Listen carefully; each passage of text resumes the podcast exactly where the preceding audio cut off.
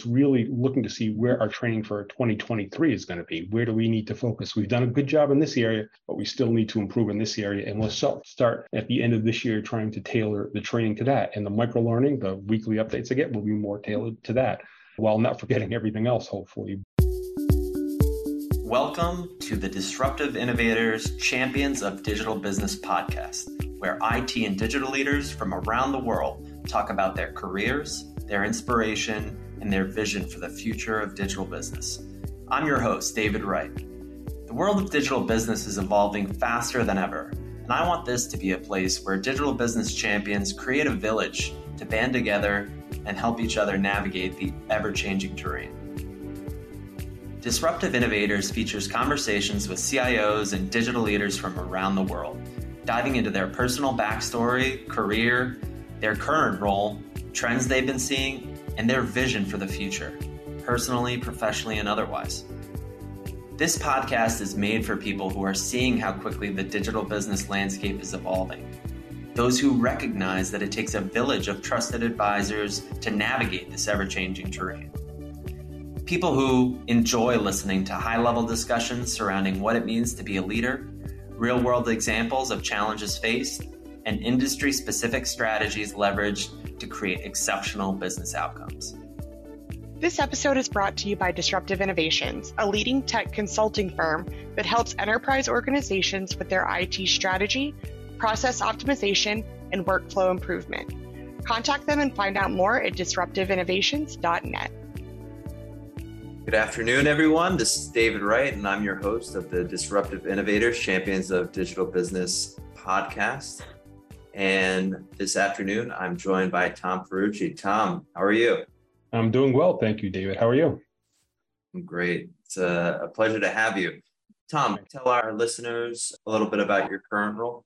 Sure. I am uh, the uh, Chief Information Officer here at NATCO uh, Home Group. We are headquartered here in Rhode Island, and we are manufacturers and distributors of flooring, uh, rugs primarily. We also do some other home decor items. But company itself is a little over 100 years old. I think we just celebrated our 105th anniversary, so we've been around for quite some time.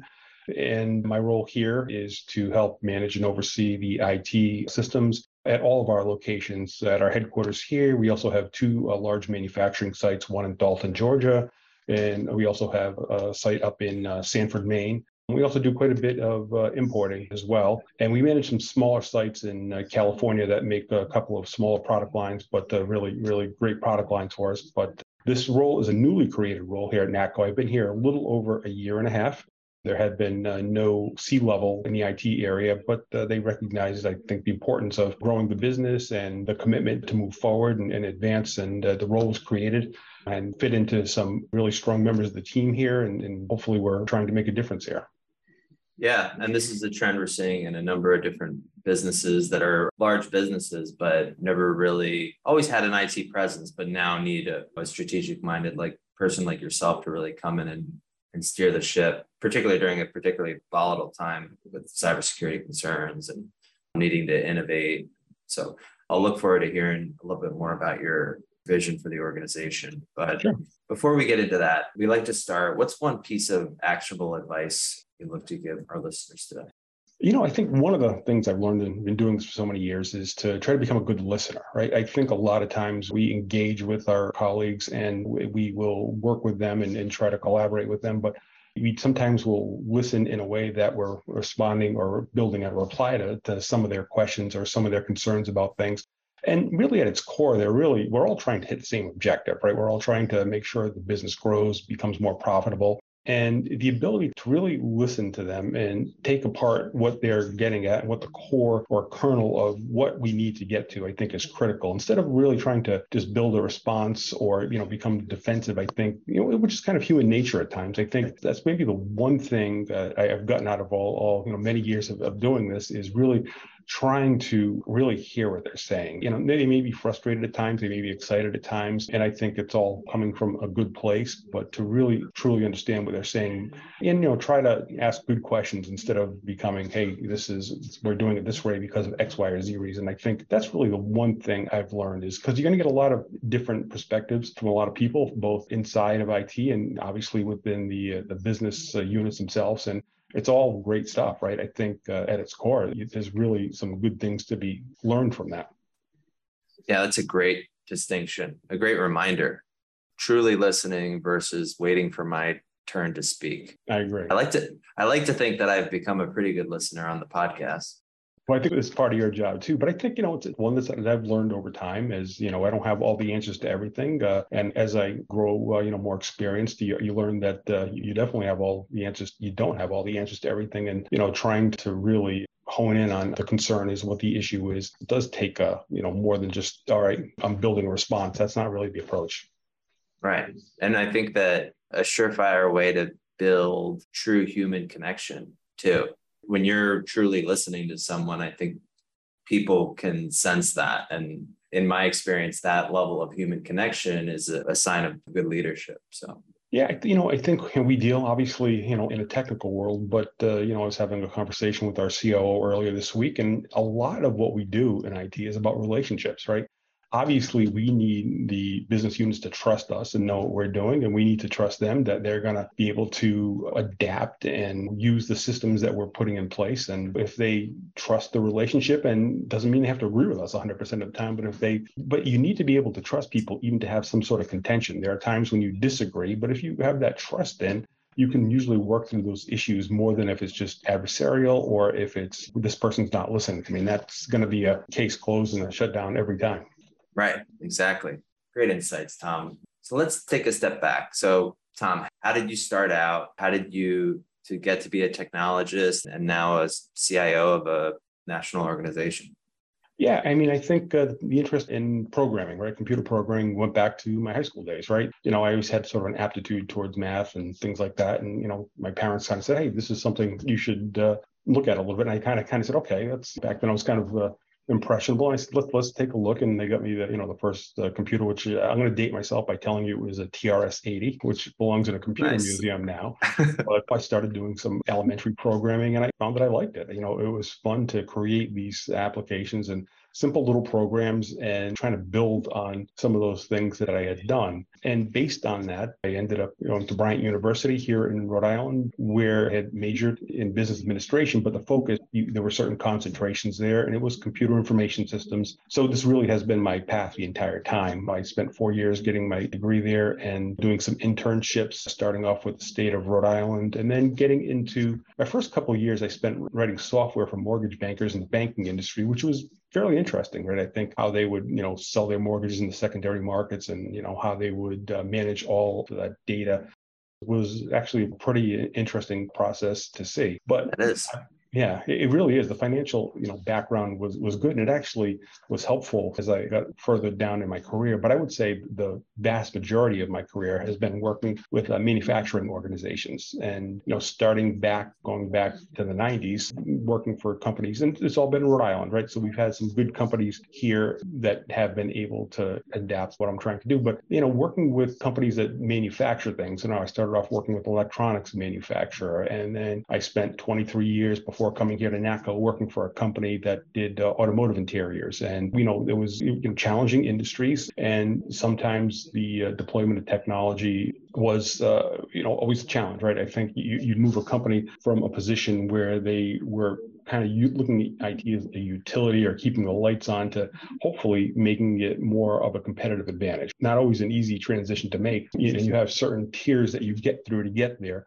But I think a lot of time working on application development in those areas, working with some really great teams who taught me a lot when it came to the manufacturing processes or costing of items or distribution of items. And, you know, that role kind of evolved into managing more of an IT team that manages those roles both on the application and the infrastructure and the analytics side of things. Like I said, you know, 23 years in automotive, it's a challenging industry to work in. There's some very, very demanding customers and trying to meet those goals and objectives was uh, you know always uh, a challenge for us. And it took some really good leadership and not just IT leadership but the executive leadership and the VPs and the managers and directors and even the frontline teams to adapt and adopt all of that technology to get us forward. It cannot be done in a vacuum cannot be done in a silo of IT it really needs to be getting those teams involved and I've been lucky in that regard And in the latest uh, position here at NATCO, it's a, it's a very similar situation where I think we're working with the business units to try to advance us. And I think we're all, you know, hopefully moving in the same direction and, uh, you know, managing a little bit bigger company, a little bit bigger team.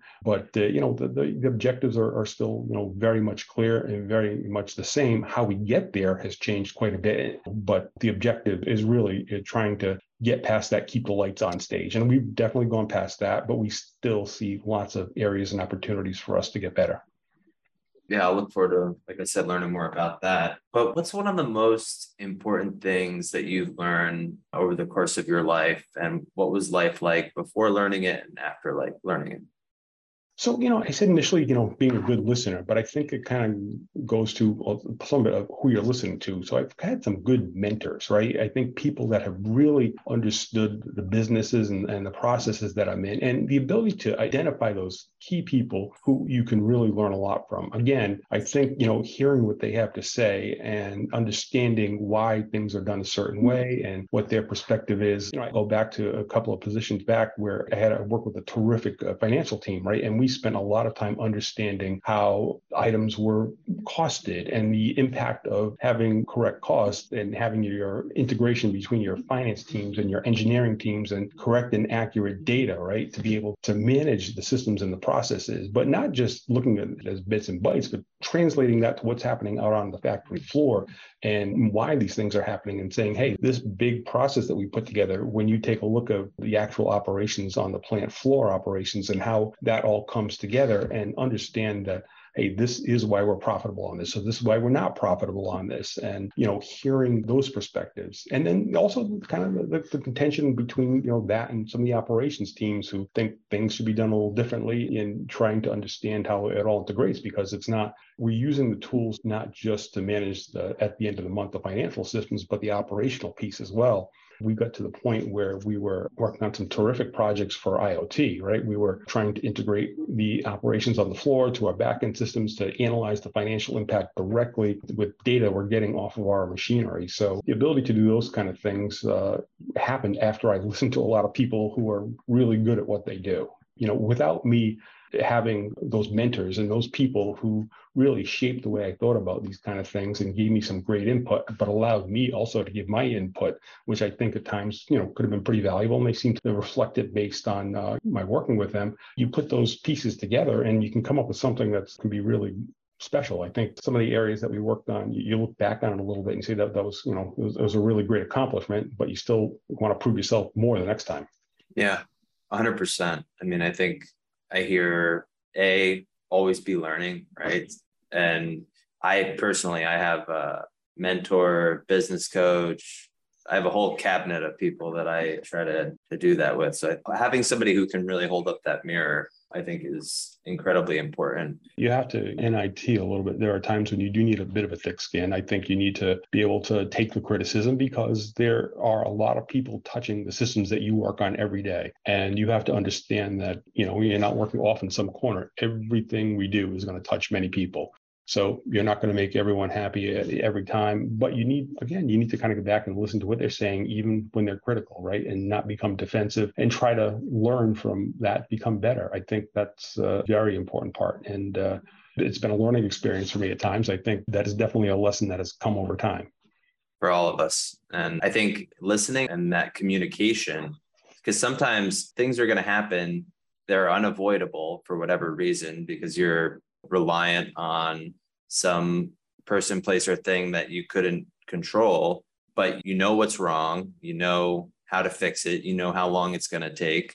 Like, am I properly communicating that with my business partners? Like, that's my responsibility. Right. Right. So, yeah, that's good insight there. How about um, a time that sticks out in your mind? A time, I mean, we've all had a, a ton of failures, right? I know I've learned a ton from. Is there a time that you failed over the course of your career that sticks out in your mind as something that you took like a really great lesson away from? You know, I think it's actually uh, something that happened fairly recently. You know, I had spent uh, quite a bit of time as VP of IT and then later CIO in one company. And then when I was had an opportunity to join where I am now at NATCO, One of the things that doesn't happen every day is you take over a project mid-flight, right? So that is something you come into a project and it is it's not mid-flight. The landing wheels are down. You're almost ready to hit the runway. And I think one thing, significant ongoing project that, that was occurring here, and it was very close to completion, we thought, right? And I think I was less hands on initially. I was really trying to learn the organization and the people and the processes. And at the end of the day, I ended up kind of putting the brakes on the project, probably a little later than I should have. But we ended up going back and really looking at the whole project management of how the implementation of a couple of uh, modules within our platform were going. And we had to sort of stop the project, recalibrate the whole process, and then started back up again. I think that was probably something I should have done a little bit sooner again, you know, I haven't changed jobs frequently. So picking up a significant project in mid-flight is not something, you know, usually I was involved from A to Z on all my projects, right? So I felt very comfortable about the project management process and how everything was done and the team around me and how they were responding and, you know, meeting their objectives and how I was managing that team. So I think that's one thing that I learned that you need to come in and really uh, evaluate everything. I think just because something may be con- considered 80 or 90% of the way there, you probably because of the size and the scope of the project, which was probably a moderate sized project, but still enough that it really should have had a review from day one. Interesting. Yeah, that's good. All right. So before we get into a little bit more about Natco, favorite book or literary piece, either that you're reading currently, recently, or all time? Your choice. Yeah, you know, there's a ton. You know, I do read like a lot of the classic management books, and you know, we read stuff like the Phoenix Project, the Unicorn Project, when he with George Kim, and you know, some of the agile.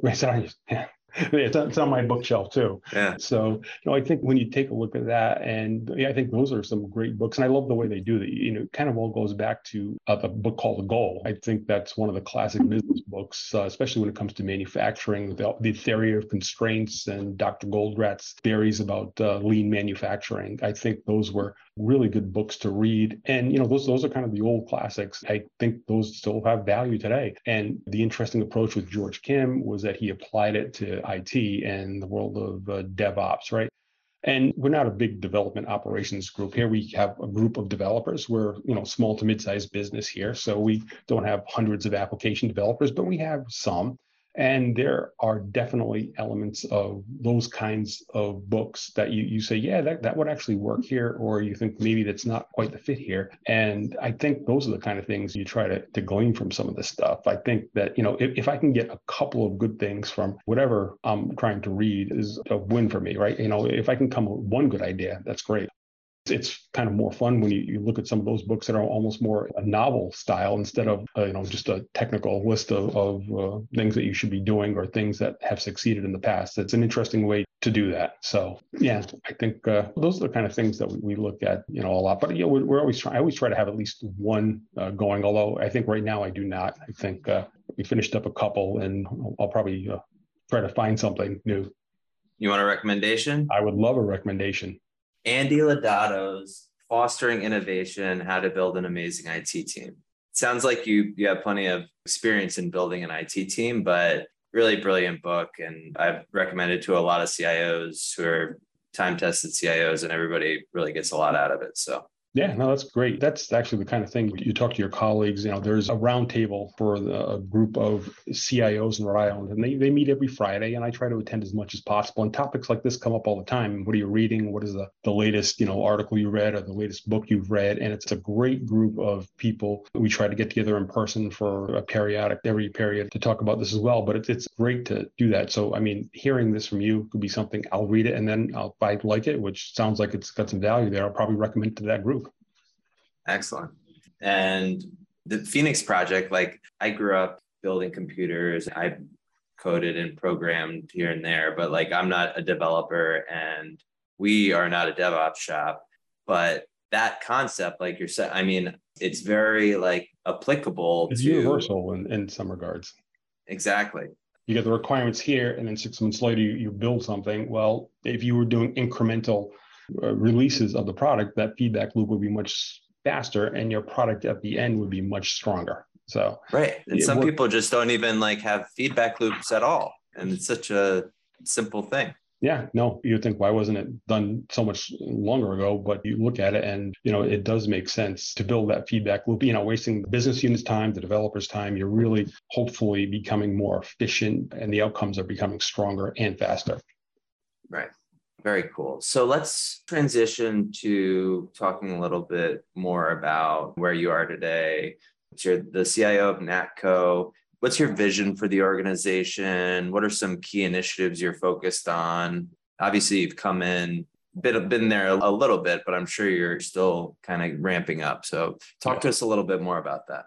You know, I think it's kind of what I touched on earlier is making IT more of a competitive advantage, right? We're in the small mid-sized business space. We're not a small company, but we're not a Fortune 500 company. We're in that sweet spot where many companies are, you know, hundreds of millions, and you're looking at thousand people that are employed here. So it's a good sized company, but it's also somewhere where you do have to be uh, very careful with resources and where you focus and where you spend money. But I think trying to position IT as a competitive advantage, right? I think not just keep the lights on, but are we able to help the real decision makers when it comes to, you know, the uh, sales or operations or finance get to their decisions faster and more sound? And those kinds of tools that weren't here before, right? We had a, a, good transactional processing system, but that layer on top of it to get good information out of all this data, which I consider a gold mine of data, but we really weren't mining it, right? We weren't getting what we needed out of it and helping these you know, key people make uh, decisions faster. I think the other thing that we're seeing a little bit is using some of the tools within IT to position the business a little stronger. So we're working with one of our trading partners now to develop some APIs so that we have more of a direct connection into their system, which in turn, when they're selling, will rank our products higher on their platforms, right? So you're using IT to hopefully generate top line instead of getting cost uh, Uh, savings or gain efficiencies. This actually can help the top line, which is a terrific project for us to work on because a lot of times we are focused mostly around efficiencies and cost savings, which are obviously great things as well. But when you get to impact the top line, that's something that we get to right away. That goes to the top of the list typically. So are your are Natco's customers distributors of those well obviously you're a distributor but are they the shops that ultimately sell those? They are they are. We, we okay. deal a lot with a lot of the big box retailers and a lot of the online presence so we are entrenched with those customers and it's some of the, the bigger ones too. So i think they can be uh, very demanding to work with. Again i spent a lot of time in automotive but this is just as challenging. They have a lot of requirements that they demand upon their suppliers. And it's a, an effort in, in some instances to, to meet those. But I think we're trying to uh, position ourselves a little bit differently. Yes, we are actually trying to hit the request. If there's, you'll see that you can either do A or B, but B is preferable. A lot of times in the past, we may have said, well, we'll take the path A because we know that path and we're very comfortable. Well, now we're trying to become a little bit more aggressive and take that path that will lead to more opportunities for us. Yeah, 100%. We talked a little bit about this, but what are some of the biggest challenges that you're facing right now as an organization? As an organization, eh, well, I mean, as an organization, I think because a significant part of our business is uh, importing as well as manufacturing, uh, supply chain issues, right? So, like everyone else, where if we do see that things are loosening up a little bit and things are starting to not normalize, but definitely, and I don't want to say easing up, but they definitely improve from where they were six months or a year ago but they're still challenging. They're still very challenging for us. So, you know, I look at that and I try to pull out, oh, how can we use our systems to try to manage some of these processes a little better? We know supply chain and IT are, are very much intertwined. And we have a couple of different platforms that we use to manage the supply chain. And looking at it, it's they're good platforms, but you have to go to platform A to get some data, platform B to get some data, and you have to look at our backend system to get the rest of the data.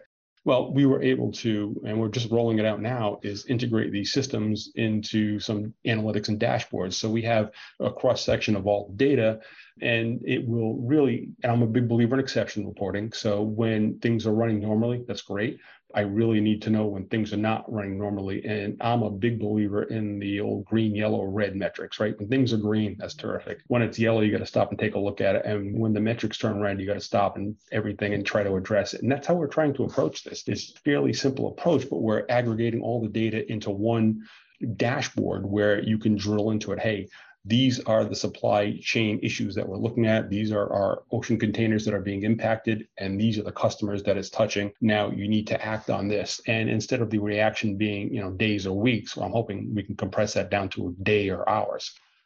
Very cool. You guys built that in the cloud and then are using like a tool to, to visualize the data? Yeah, it's in the cloud. We're using uh, Microsoft Power BI. I had spent you know, many years working on BI platforms. I, I, my last position, we were a big Oracle shop and heavily involved in the Oracle tech stack, database, application server, the Oracle e-business ERP suite and their BI applications, all very terrific applications. I think all the way around, very broad, deep, and functional. When I came here, we're uh, heavily invested in the product lines from Infor and their tech stack and a little more mature products, but uh, they definitely have some good offerings. And around the BI, they had some offerings as well. We took a look at it, but we felt that Microsoft was the best, most robust, most versatile platform for us. And we're very happy we went that route. This is an area and we rolled that out probably in the last year and we've gotten terrific traction there. I think we're getting to a point where people kind of expect the data much faster now. You know prior to this there was a lack of robustness with some of our reporting systems and you had to go into different systems and export data and put it in excel and run your vlookups and your pivot tables. And if you want the same report next week you got to go through the whole process again right? So we've really built a, a really strong data warehouse that we're continuing to grow but we're using the Microsoft Power BI, the Microsoft Cloud technologies to power that. And the ability to get this kind of stuff wherever you are on your mobile device, it's gotten really good traction here. I think the visualizations are great, but the ability to drill deeper into it much easier than we had in the past is also something we're, we're getting some good feedback from the teams on. Oh, that's awesome. You know, um, the, the, only problem with that is they're asking for a lot more, a lot faster now, which is a good thing. It's a good problem, that is. Right? Yeah. That but is. you know, sometimes when you get that, you got to prioritize and you're going to make some people unhappy because you can't get to theirs first. But the good thing is a lot of people have embraced it here that came from, you know, a background of a little bit less robust technology and they can see some of this. So now the floodgates have kind of opened a little bit in some regards. So which is terrific. It's now it's up to me to manage my resources and the priorities, but also again going back to listening to where they think their priorities are. And there are times when there's some contention, and that's when we have to address the hey, this unit business unit wants this, this wants this. Tom looks at both of them. I said, I think this is more important, but we may have to come to some sort of agreement on that as long as your project that we're we're doing second doesn't get dropped off the table. Right. Very cool. Any uh, best practices that you and your team are following that you haven't mentioned already? Because you've mentioned at least a few that would want to cover. Yeah, I think you know one of the things that uh, I'm a strong believer in as well is a product a process called micro learning. Right. I think that's something I try to take advantage of here. And what it is, is trying to educate, especially the users and especially around the area of security awareness. It's such a critical topic. It's kind of one of the my four pillars of IT. You have functionality, you have value to what you're buying, you have sustainability, but security is one of those four pillars that holds everything up. But it's also probably the most difficult for the users because we're throwing a lot of information at them and we could lose them in some of the noise. But I think the approach that works best and the approach that I've taken is microlearning. Every we do a, a, weekly update from IT that goes out to every user, and every week it contains a couple of different elements. And we call it Tech Tuesday. So it goes out to uh, the entire user community. And it's maybe a couple of general interest articles based on, hey, we're running Microsoft Teams, got a couple of new features. This is what it looks like, or make sure you patch your iOS devices because this is a security flaw. We also try to offer a couple of tips. Maybe a user has, and a lot of users have recommended tips. There's an Excel tip that's a great tip, and we'll share that with the team. And we focus on a mobile application every week. Typically, it's you know a product that we run that we said you can get this on a mobile device. But at its core, this weekly update contains a small section about security awareness and what are the latest concerns and threats and what you need to do, not just to protect us as a business, but to protect yourself personally as well, right? I think that's just as important. We know that we are at risk because the business and the uh, intellectual property and proprietary information.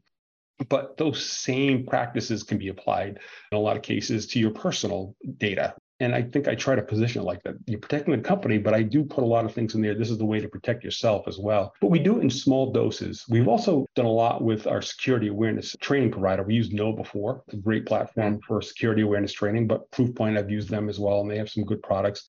And they have you know some longer and some shorter learning. And we found that to be very successful. Before we deployed any of the training or the micro learning, know, we had done some testing of our users and we were getting hit with uh, users clicking on about 29.5% of the phishing tests, right? Which, if yeah, it seems like a high number, but when you look at small to mid-sized business in manufacturing distribution, we're kind of in line, right, with what they're right. seeing.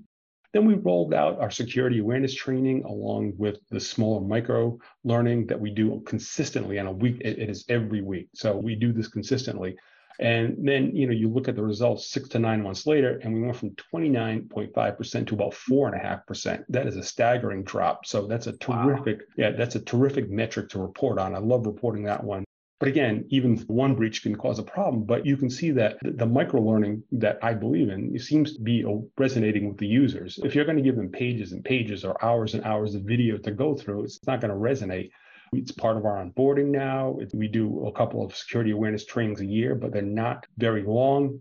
Right now, we're wrapping up our security assessment, which is uh, like a 20 question uh, process that we send out to our users. Really, it's not testing them so much, but it's really looking to see where our training for 2023 is going to be. Where do we need to focus? We've done a good job in this area, but we still need to improve in this area. And we'll start at the end of this year trying to tailor the training to that. And the micro learning, the weekly updates I get, will be more tailored to that while not forgetting everything else, hopefully. But it's been a pretty consistent message of mine. I hope they don't get tired of it, but it's something that, you know, we're not going to stop doing. It, it's uh, constantly evolving, that's for sure. Very cool. How about any innovative technologies that you're really excited about? I mean, we went out over the data analytics platform that you guys are just built, but any other innovative technologies that you're excited about that will support the business vision of the organization?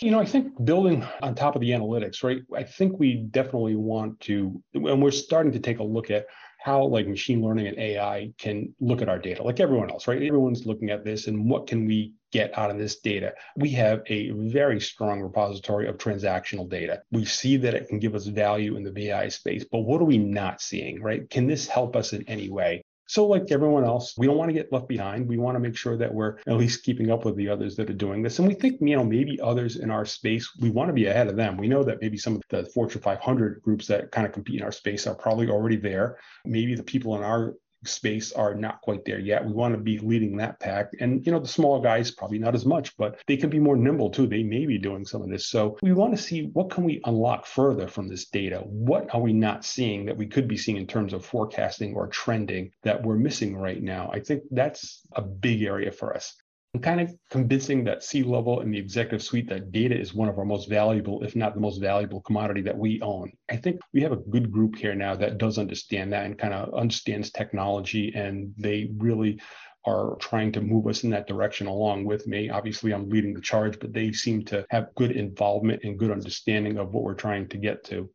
I think other technologies I can potentially see some value in, but I don't know if they're fully baked for us yet, would be things like augmented reality. When we are working with our manufacturing processes, I'd love to see like an equality and inspection area when you're looking at different attributes on the product that you're measuring for. An interesting thing would be maybe to have some sort of AR pop up and say, these are the attributes for this product that you're looking for, and you can measure against them. That's an area I've thought about for a while, um, has not come to fruition yet, but I do see that being on my roadmap when you look at it very big when I was in the automotive space, uh, trying to look at something like that. I think that's a big area. And I, I, think a lot of people have made penetration into IoT, and we have not done that as much here yet. I think we can also have a gold mine of data that is untapped at this point. I did a lot more work in my prior position with that, you know, right. with, the ability, with the ability even for the equipment to to shut down the machinery, alert a mechanic or an operator, and then even open a service ticket on its own without any human interaction. That's the kind of thing that we were working on before. I said that we were getting a tidal wave of data and we were starting to scoop it out with spoons because we were just starting to get in on, on the very beginning level of that. But I think we have some significant potential there. Yeah, that's great. I mean, because I was going to ask you kind of about the future of the industry, but you kind of touched on a couple of those exciting new trends any other big opportunities you're expecting for organizations like Natco in the future, or, or do you see any changes in the industry happening? You know, I think one of the things that you see is that maybe, again, for the consumer point, maybe using some sort of via virtual reality or augmented reality to put our products in their home, right? This is what our mm. rug looks like. What would it look like on your floor with your furniture around it? I think would be a a really terrific opportunity. I think we have a lot of imaging and, and, attributes and dimensions and a lot of product information data that could potentially translate to something like that. You know, you kind of see some of the big guys doing that now, and I don't see why we couldn't at least uh, think about doing something like that to differentiate ourselves from, you know, like I said, the, the competitors in our space. That would be terrific, right? I can take a look at it, what it looks like in my living space before I actually put the credit card down to buy it. And uh, hopefully it, it looks good and you want to get to them. Yeah. We're coming up on time here. I mean, I'll look forward to talking to you offline about a couple of these things because this is very cool stuff. But we'd like to wrap the episode up by asking if you could go back five or 10 years in time, what advice would you give your younger self? That's, that's a great question. So I probably go back a little bit further than that. And again, probably that very first thing we talked about is really becoming better listeners sooner, right? Trying to, at the, at, when you're a little bit younger, you may say you think you know a lot of the answers to a lot of the questions or become a little bit more defensive. This is the right way to do it. And, you know, it took a while to learn that. And I think getting there sooner would have been better. I think listening to the people around me and especially the mentors around me which I said it wasn't wasn't like it took forever to learn, but again, I would say that hey, that would have been better if it happened a little bit sooner because there's a ton of valuable information from people that are looking at things from different perspectives outside of IT, you know, outside of you know some of these other core business units that we deal with on a day-to-day basis. They have given me some of my best insights that I've ever gotten, right? And trying to think about things the way they would need to see them has given me a perspective. Uh, yeah, let's let's kind of marry that up with you know my background in IT, and then try to drive their decision making process a little easier. So it, it kind of a lot of it goes back to that. Yeah, it's great advice. Tom, it was an absolute pleasure having you on this afternoon. Thank you so much for taking the time. No, thank you very much for having me on. It was, it was a pleasure. Thank you. Yeah, absolutely. And to everyone else, thanks for tuning in. Take care of each other. We'll talk to you next week. Thank you. Thank you for listening to the Disruptive Innovators Champions of Digital Business podcast. If you enjoyed this episode, please leave a five star review and subscribe to enjoy future episodes. This episode is brought to you by Disruptive Innovations, a leading tech consulting firm that helps enterprise organizations with their IT strategy, process optimization, and workflow improvement. Contact them and find out more at disruptiveinnovations.net.